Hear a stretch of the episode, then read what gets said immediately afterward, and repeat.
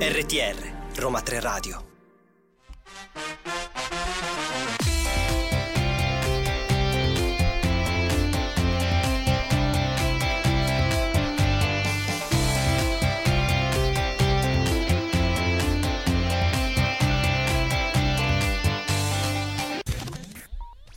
Tredici gennaio 2023 scatta una nuova puntata di Listen to You, la prima dell'anno, Viviana. Eh già, eh già, siamo tornati. Siamo tutti qui pronti in questa fantastica redazione di Roma 3 Radio per portare ancora una volta alle vostre orecchie l'attualità dell'Unione Europea. Di cosa parleremo oggi, Viviana? Beh, Claudio, innanzitutto mi complimento con te per aver detto 2023 al primo colpo. Esatto. Cosa pote- non facile. Potevo gennaio. sbagliarlo, ma non Potevi ce l'ho sbagliare, fatta. ma non ce l'hai fatta. fatta. E ti dirò di più. Oggi parleremo degli anniversari dell'Unione Europea nel 2023, dell'agenda 2023 del Parlamento Europeo. Forse a forza di ripetercelo ce lo ricorderemo.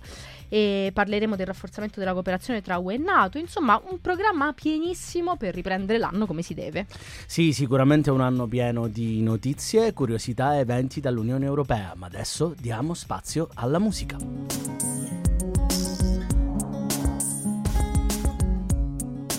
RTR Roma 3 Radio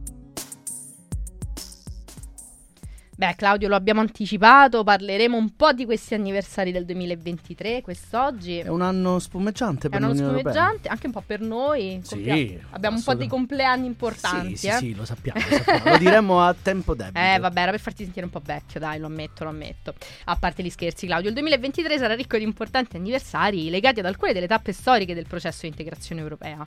Pensa, Claudio, sono trascorsi ben 65 anni dall'entrata in vigore dei due trattati firmati a Roma il 27 marzo del 57 ed entrati in vigore il 1 gennaio dell'anno successivo.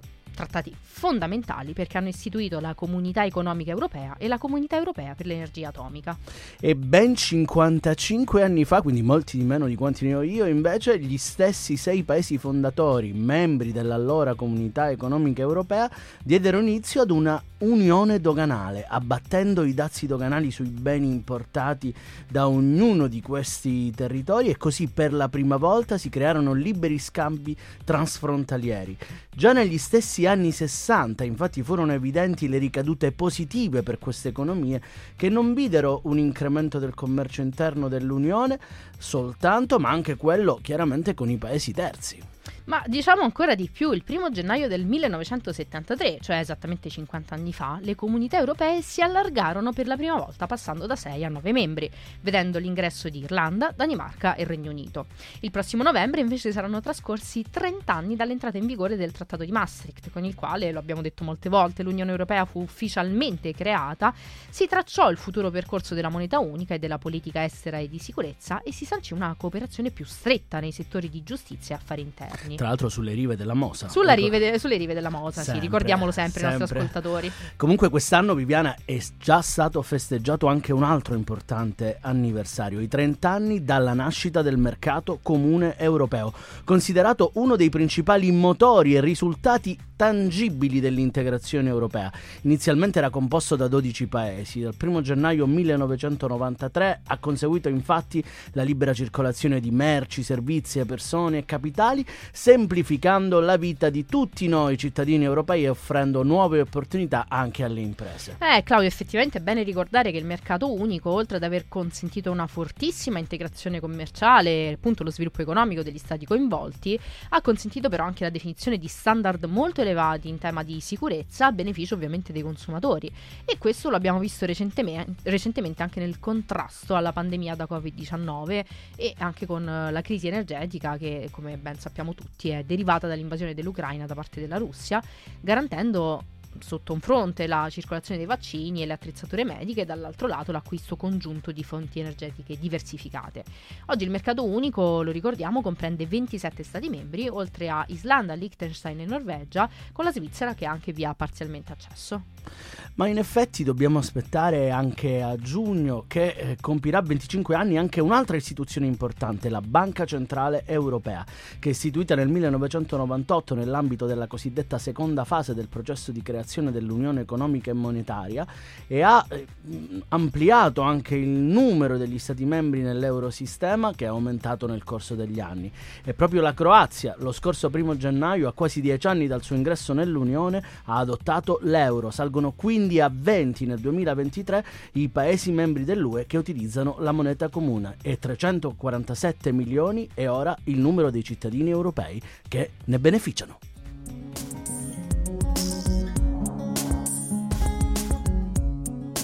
RTR Roma 3 Radio Abbiamo parlato degli anniversari più importanti che l'Unione Europea celebrerà quest'anno, ma vediamo anche quali sono gli obiettivi che si propone per questo anno, per il futuro, l'Unione Europea e in particolare, Viviana, cosa prevede l'agenda del Parlamento Europeo per il 2023? Beh, già molto densa, Claudio. Criptovalute, intelligenza artificiale, semiconduttori, condivisione dei dati sono solo alcune delle parole chiave che saranno al centro delle discussioni degli eurodeputati e che proprio a gennaio concorderanno la propria posizione su un quadro giuridico giuridico per l'intelligenza artificiale che mira ad introdurre una base normativa comune su questo tema, però sempre in linea con i valori dell'Unione Europea. Ne abbiamo già parlato nella nostra scorsa puntata di dicembre, nell'ultima puntata di dicembre. L'attenzione si concentrerà su applicazioni specifiche e sui possibili rischi collegati e in agenda per febbraio vi sono già le norme sulle criptovalute per proteggere i consumatori e stabilire clausole di salvaguardia contro le manipolazioni del mercato e la criminalità finanziaria.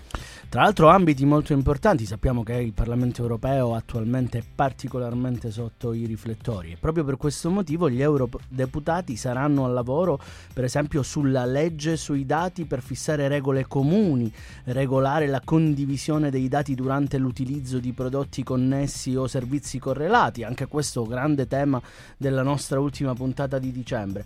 L'obiettivo è quello di semplificare la possibilità per gli utenti di cambiare gestore tra fornitori di cloud storage e altri servizi di elaborazione dei dati.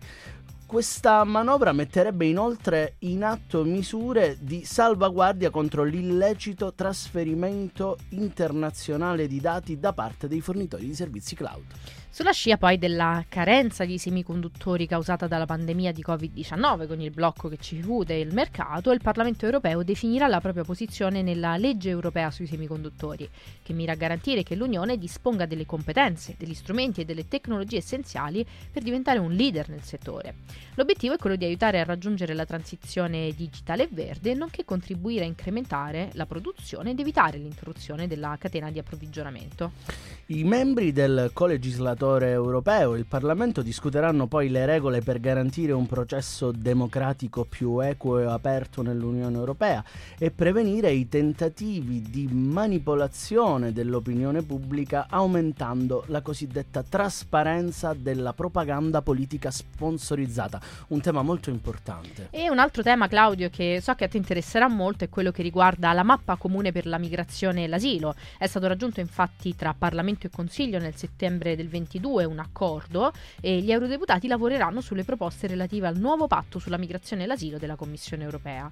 Questo include temi estremamente importanti, quali la gestione della migrazione, le procedure di controllo, il quadro di reinsediamento e le procedure di asilo dell'Unione europea.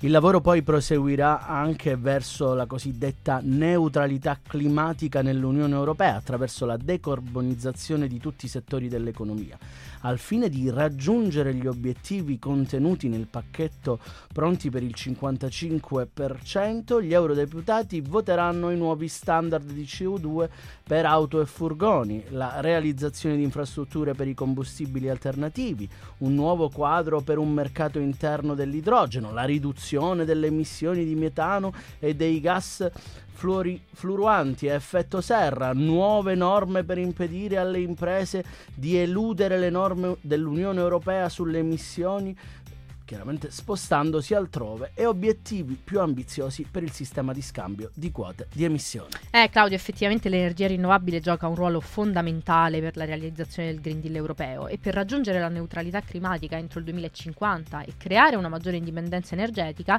l'UE punta a innalzare la quota di energia rinnovabile nel consumo finale lordo di energia al 40% entro il 2030. Ma vogliamo dare qualche ulteriore spoiler ai nostri ascoltatori?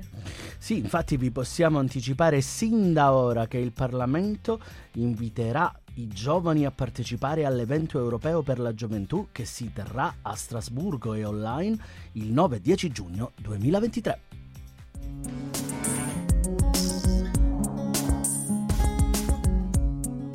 RTR Roma 3 Radio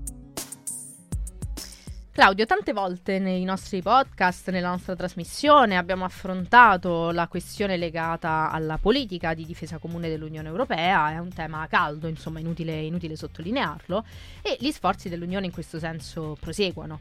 Martedì 10 gennaio, dunque proprio questa settimana, i rappresentanti delle istituzioni hanno concluso una dichiarazione congiunta sulla cooperazione UE-NATO che va proprio in questa direzione.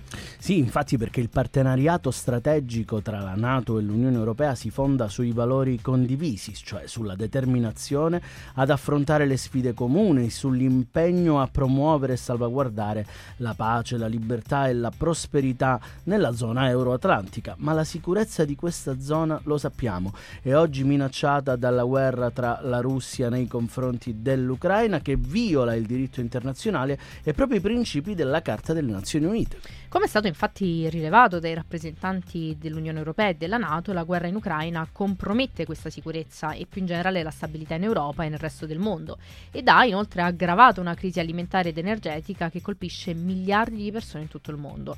Alla Russia è stato dunque nuovamente chiesto di porre fine immediatamente alla guerra e ritirarsi dall'Ucraina, verso la quale invece è stata espressa piena solidarietà, nonché rinnovato il fermo e costante sostegno all'indipendenza, alla sovranità e all'integrità territoriale del paese entro i suoi confini riconosciuti a livello internazionale. I rappresentanti hanno anche evidenziato come attori autoritari sfidano i comuni interessi, i valori principi democratici utilizzando molteplici mezzi politici, economici, tecnologici e militari. Non a caso si parla di guerra ibrida. Viviamo in un'epoca caratterizzata dall'intensificazione della competizione strategica.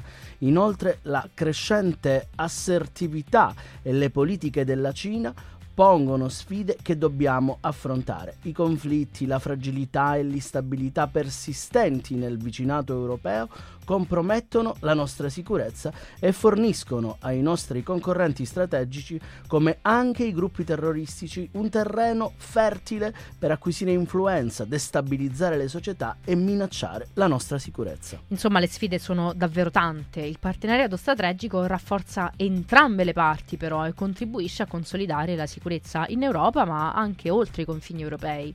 NATO e Unione svolgono infatti ruoli complementari, coerenti, sinergici nel sostenere la pace e la sicurezza internazionale. Il partenariato consentirà di mobilitare ulteriormente l'insieme degli strumenti a disposizione, siano essi di ordine politico, economico o finanche militare, per perseguire gli obiettivi comuni nell'interesse dei cittadini, vale a dire circa un miliardo di persone. Un bel numero, poiché le minacce e le sfide per la sicurezza che ci troviamo ad affrontare stanno evolvendo in termini di portata ed entità, il partenariato si evolverà sulla base di questa rinnovata cooperazione di lunga data. Saranno così affrontati in particolari aspetti quale la crescente competizione geostrategica, le questioni di resilienza, la protezione delle infrastrutture critiche, le tecnologie emergenti e di rottura, lo spazio, un altro tema molto importante, ma anche le implicazioni dei cambiamenti climatici per la sicurezza, nonché la manipolazione delle informazioni e le ingerenze da parte di tutti gli attori stranieri.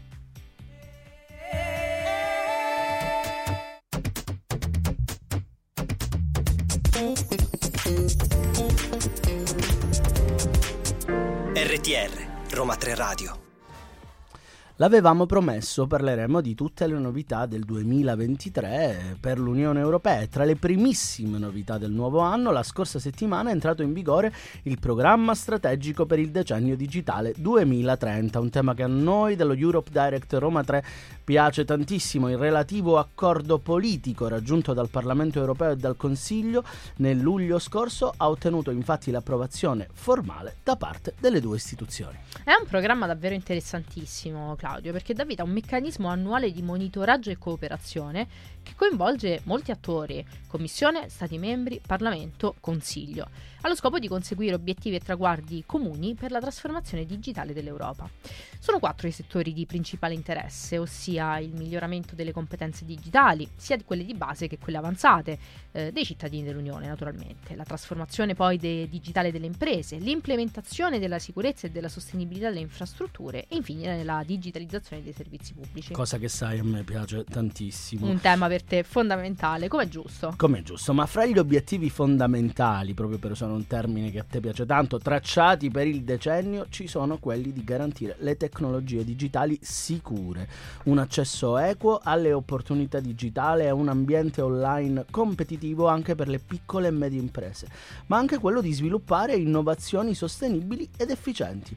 Nei prossimi nove mesi, insomma, gli Stati membri dovranno predisporre delle tabelle di marcia nazionali e a partire da giugno la Commissione sarà impegnata nel valutare le politiche digitali messe a punto proprio dagli Stati membri, attraverso una relazione annuale sui progetti effettuati, chiamata anche Relazione sullo stato del decennio digitale. La cooperazione con gli Stati membri sarà poi favorita dal lavoro di un gruppo di esperti, il cosiddetto Comitato per il Decennio Digitale, nonché dalla creazione di un nuovo forum che coinvolgerà i vari stakeholders attivi nell'ambito della trasformazione digitale. Verranno elaborati anche degli indicatori chiave di prestazione. Questo naturalmente consentirà di monitorare l'andamento dei progressi compiuti iscritti nel più generale indice annuale di digitalizzazione dell'economia e delle società. Il programma strategico poi individuerà e agevolerà progetti multinazionali, pensati su vasta scala in settori come la comunicazione 5G, le infrastrutture per i dati, la blockchain, i processori a bassa potenza. L'approccio a questa politica digitale da parte dell'Unione Europea però è sempre più antropocentrica, cioè sempre più incentrata sui cittadini e sull'obiettivo di garantire loro la possibilità di godere pienamente delle opportunità digitali, cioè vale a dire di essere anche tutelati nei loro diritti fondamentali, ma anche ad esempio di agire in modo responsabile e sicuro. La centralità delle persone infatti è uno dei principi su cui si basa la cosiddetta Dichiarazione europea sui diritti e i principi digitali. Ricordi che ne abbiamo già parlato anche col nostro ultimo ospite, firmata il 15 dicembre scorso proprio dai presidenti di Parlamento, Commissione Commissione e Consiglio. Lo scopo di questa dichiarazione è quello di integrare i diritti umani indicati nella Carta dei diritti fondamentali dell'Unione Europea con la legislazione proprio in materia di protezione dei dati e della privacy. Però Claudio è importante sottolineare che la dichiarazione non si limita alla protezione dei dati e alla privacy, perché altri principi riguardano la libertà di scelta del cittadino nell'ambiente online, che sia equo e protetto da contenuti illegali e dannosi, come pure la sicurezza di tutti gli utenti più in generale. L'accesso a internet dovrebbe essere poi garantito sulla base di solidarietà e inclusione, all'insegna della sostenibilità. I cittadini consapevoli dell'impatto ambientale e del consumo energetico dei propri propri dispositivi devono poter accedere equamente e responsabilmente alla rete e ai servizi pubblici digitali, allo scopo di partecipare al processo democratico e di avere il pieno controllo dei propri dati. Anche il rispetto di tali principi verrà valutato dalla Commissione nella sua relazione annuale, per garantire che quello che potremmo chiamare un po' il DNA digitale dell'Unione concretizzi quei diritti fondamentali, dei quali l'azione di tutte le istituzioni europee si è da sempre fatta promotrice.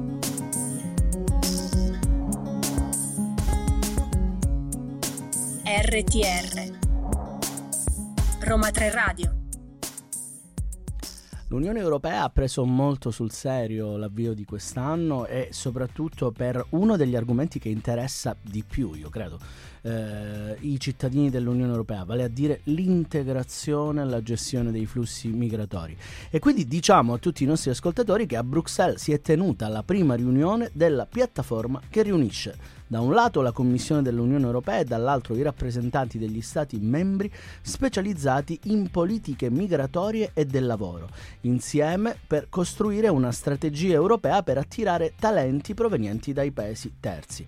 Inserita all'interno del cosiddetto pacchetto competenze e talenti che è stato eh, adottato lo scorso 27 aprile per far fronte all'attuale sfida demografica e migratoria all'interno del vecchio continente, questa piattaforma promuove una stretta cooperazione tra il settore dell'accoglienza e il mondo del lavoro, in modo tale da far progredire la migrazione di manodopera da paesi terzi e anche al fine di garantire il fatto che sia mirata al fabbisogno delle aziende europee in cerca di, appunto, di competenze specifiche. Magari qualcuno si potrà chiedere se l'Unione Europea può fare questa, può portare avanti questa politica e la risposta è positiva naturalmente. Tutto ciò infatti avviene nell'ambito di un preciso contesto e nel rispetto delle competenze di supporto dell'Unione Europea in materia di immigrazione ed asilo.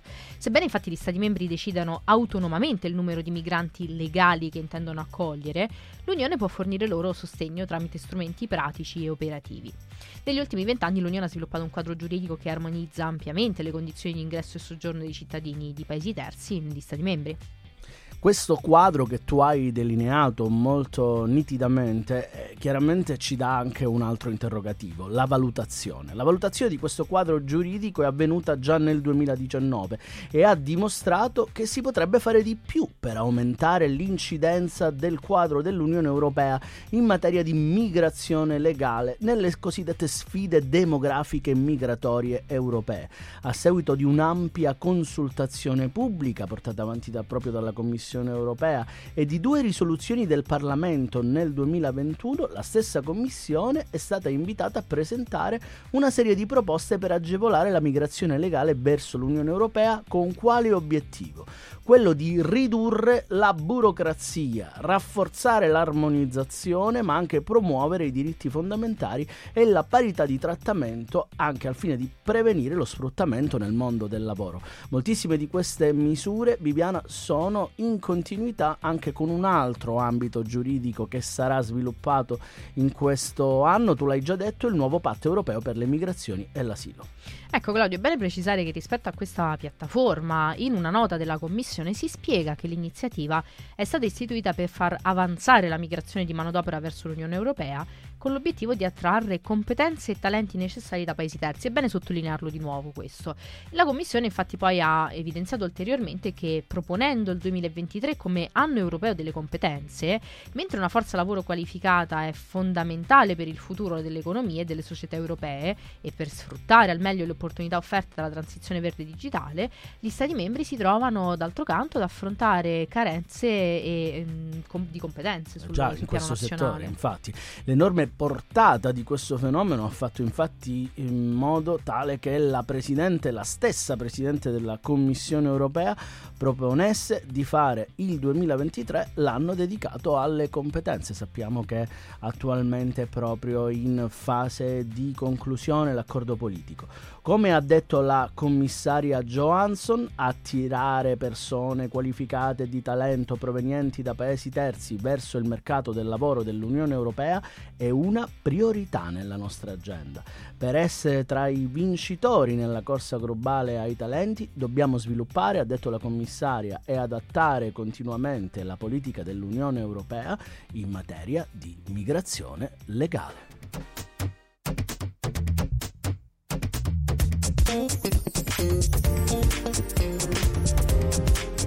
RTR, Roma 3 Radio. Claudio, anche questo 2023 si apre pieno, piano, piano di eventi di bandi. Lo sapevo, lo sapevo. Dimmi che ne hai raccolto qualcuno. Eh sì, sì, dai, c'è una bella collezione anche oggi. Pensa che c'è tempo già fino al 29 di marzo di quest'anno per presentare le candidature per l'edizione 2024 del premio Regione Imprenditoriale Europea, il cosiddetto EER Award. L'iniziativa è stata ideata dal Comitato Europeo delle Regioni a partire già dal 2011 e premia ogni anno fino a tre regioni dell'Unione Europea che si distinguono per l'adozione di strategie imprenditoriali innovative e lungimiranti, in linea con gli obiettivi delle politiche e delle iniziative dell'Unione per il settore. Alle regioni selezionate, che presentano la strategia più credibile, promettente, orientata al futuro, viene conferito il marchio di Regione Imprenditoriale Europea. L'edizione di quest'anno del premio è dedicata al tema Le città e le regioni verso una crescita sostenibile, resiliente e digitale. Tutte le info sono naturalmente sul sito del Comitato Europeo delle Regioni. Nel quadro poi del programma EU for Health si è aperto un bando destinato, indovina chi, alle ONG del settore sanitario, che nel quadro degli obiettivi del programma hanno l'importante ruolo di colmare il divario tra istituzioni e pazienti, ma anche quello di facilitare la comunicazione tra gli Stati membri e le istituzioni dell'Unione Europea.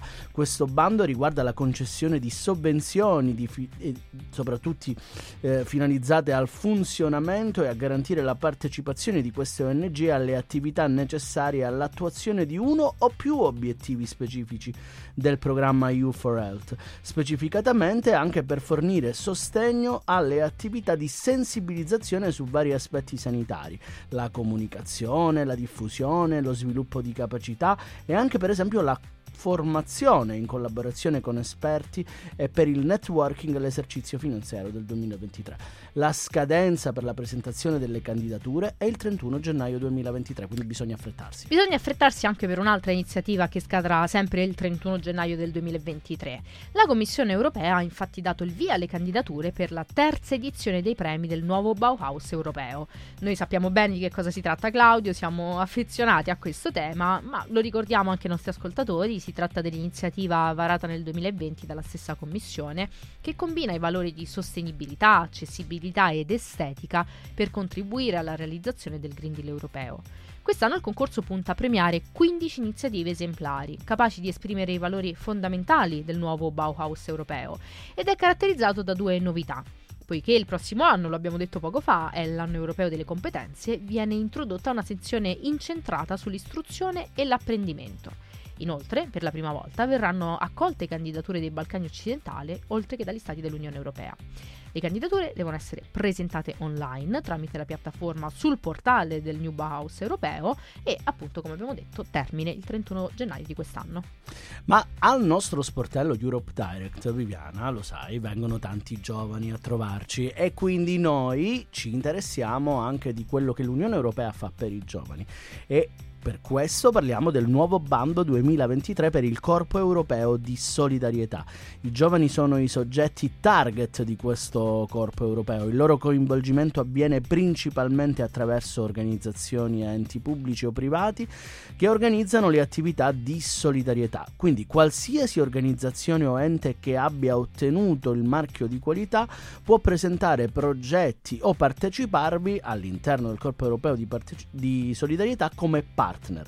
I giovani che eh, intendono partecipare a questo corpo europeo devono registrarsi sul portale e ci sarà poi chiaramente la possibilità a partire dai 17 anni e chiaramente eh, ci sarà anche la possibilità di eh, continuare a partecipare a queste iniziative. Più precisamente, chiaramente nell'ambito dell'aiuto umanitario, possono anche partecipare addirittura persone registrate che abbiano compiuto fino a 35 anni.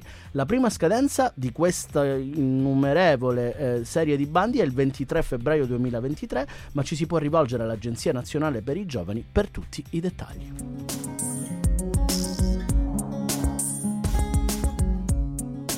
RTR Roma 3 Radio Caro Claudio, No. Eh sì. Anche nel 2023? Eh sì. Ma sì, tu lo sai che io mi porto dentro molte curiosità, molti anche dubbi. Ma delle pure con volte. l'anno nuovo? Eh, pure con l'anno nuovo. Avevi dai. detto che a Natale... No. Eh, anno nuovo, vita nuova, E domande quindi- nuove. Domande nuove. Allora, Domande dai, non mi nuove. dire che siamo arrivati al... Ue, La la, sai? sai? Eh già, eh già, siamo arrivati proprio a Ue, la sai. E sai, mi è venuta un po' una domanda in questi giorni, no? Perché comunque le feste di Natale si spende tanto, si Io spende... specialmente. Cosa abbiamo speso? Abbiamo speso gli euro e mi è venuta una domanda. Mm. Ma l'euro è veramente la moneta unica degli Stati membri dell'Unione Europea? Ah, ah, devo dire che ti sei molto impegnata. Allora, Ho avuto tanti giorni Hai avuto tanti pensarci. giorni, hai ragione. Quindi, innanzitutto, sì, è la moneta unica di tutti gli Stati membri dell'Unione Europea, ma con alcune condizioni. Diciamo mm, un po' eh, le cose come stanno. L'euro è stato introdotto il primo gennaio del 1999 e ha sostituito le valute nazionali di 20 dei 27 Stati membri, degli attuali 27 Stati membri dell'Unione Europea, compresa la Croazia, che dal primo gennaio di di quest'anno è entrata proprio nella zona euro. L'euro è utilizzato quale moneta avente corso legale da oltre 346 milioni di cittadini dell'Unione Europea che possono contare su prezzi stabili anche quando lavorano e viaggiano oltre i confini, i loro confini eh, nazionali. Però eh, ecco, eh, quali sono queste condizioni? Eh Claudio, infatti sei degli altri stati membri dell'Unione Europea, quindi quelli che non adottano l'euro, eh, quindi dove il settimo è la Danimarca che gode di uno stato speciale, ecco questi sei stati sono tenuti ad adottare l'euro in base al trattato sul funzionamento dell'Unione Europea e a tal fine devono compiere ogni sforzo per soddisfare i criteri di convergenza previsti dal trattato. Ma criteri di convergenza sembra una parola molto difficile, Claudio, di che cosa si tratta? Spiegacelo un pochino meglio. Ma in realtà è molto semplice, il trattato stabilisce innanzitutto che gli Stati membri debbano conseguire un grado appunto di convergenza elevato e sostenibile in ambito economico, prima di aderire alla cosiddetta area euro. In altre parole, le loro economie devono poter stare al passo con quelle che già utilizzano la moneta euro. La convergenza economica si misura in termini di progressi, per esempio per quanto riguarda l'andamento dei prezzi, quindi l'inflazione, il saldo di bilancio e il debito pubblico, il tasso di cambio, il tasso di interesse a lungo termine, tutte cose insomma che tu sai appassionano gli economisti e non solo. Decisamente, e sembra facile a dirsi perché ce l'hai spiegato in maniera molto chiara, ma un po' meno facile a realizzarsi perché si tiene conto anche di ulteriori fattori rilevanti per l'integrazione e la convergenza economica. Pensa ad esempio, Claudio, alla solidità del contesto istituzionale di un paese che deve naturalmente garantire l'andamento economico del paese stesso. La convergenza deve essere poi durevole, quindi solida. I criteri di convergenza vanno rispettati non solo dunque nel momento eventuale di accesso, ma anche in via continuativa, anche qui di nuovo si richiedono delle garanzie. La convergenza per l'appunto deve consentire eh, ai paesi che si avviano a far domanda per entrare nell'euro eh, di condividere effettivamente questa moneta unica e di superare eventuali problemi legati alle differenze nazionali.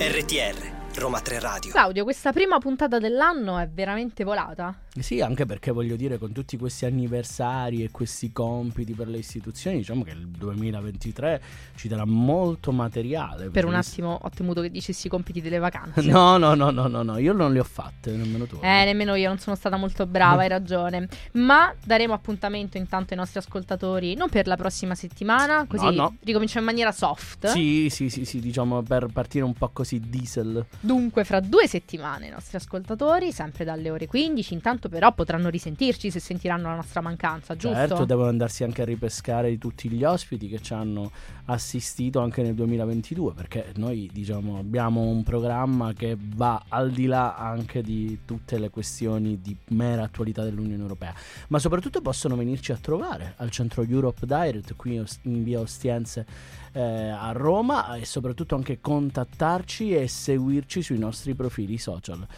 Assolutamente, dove potranno recuperare anche i nostri eventi passati e seguire i nostri eventi futuri. Ma intanto direi di ringraziare Alice che ci ha assistiti oggi dalla, dalla regia. Ringraziamo anche. Eh, come si chiama? Oddio, aspetta, che non mi ricordo. Oriella. Ah, già, già, già. Oriella. già, già, ecco già. come si chiamava. Ecco com'era, sì, esatto. sì, sì. Quindi che dopo la French. supporta e supporta, ecco, sì, sì, ora mi ricordo. Esatto, dopo la French regista abbiamo sì, anche sì, sì, Oriella. assolutamente. Benissimo, benissimo.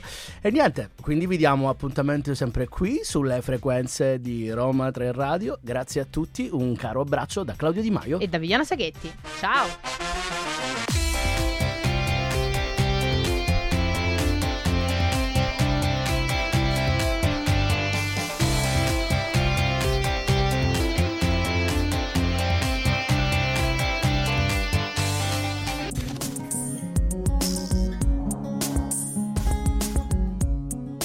RTR Roma 3 Radio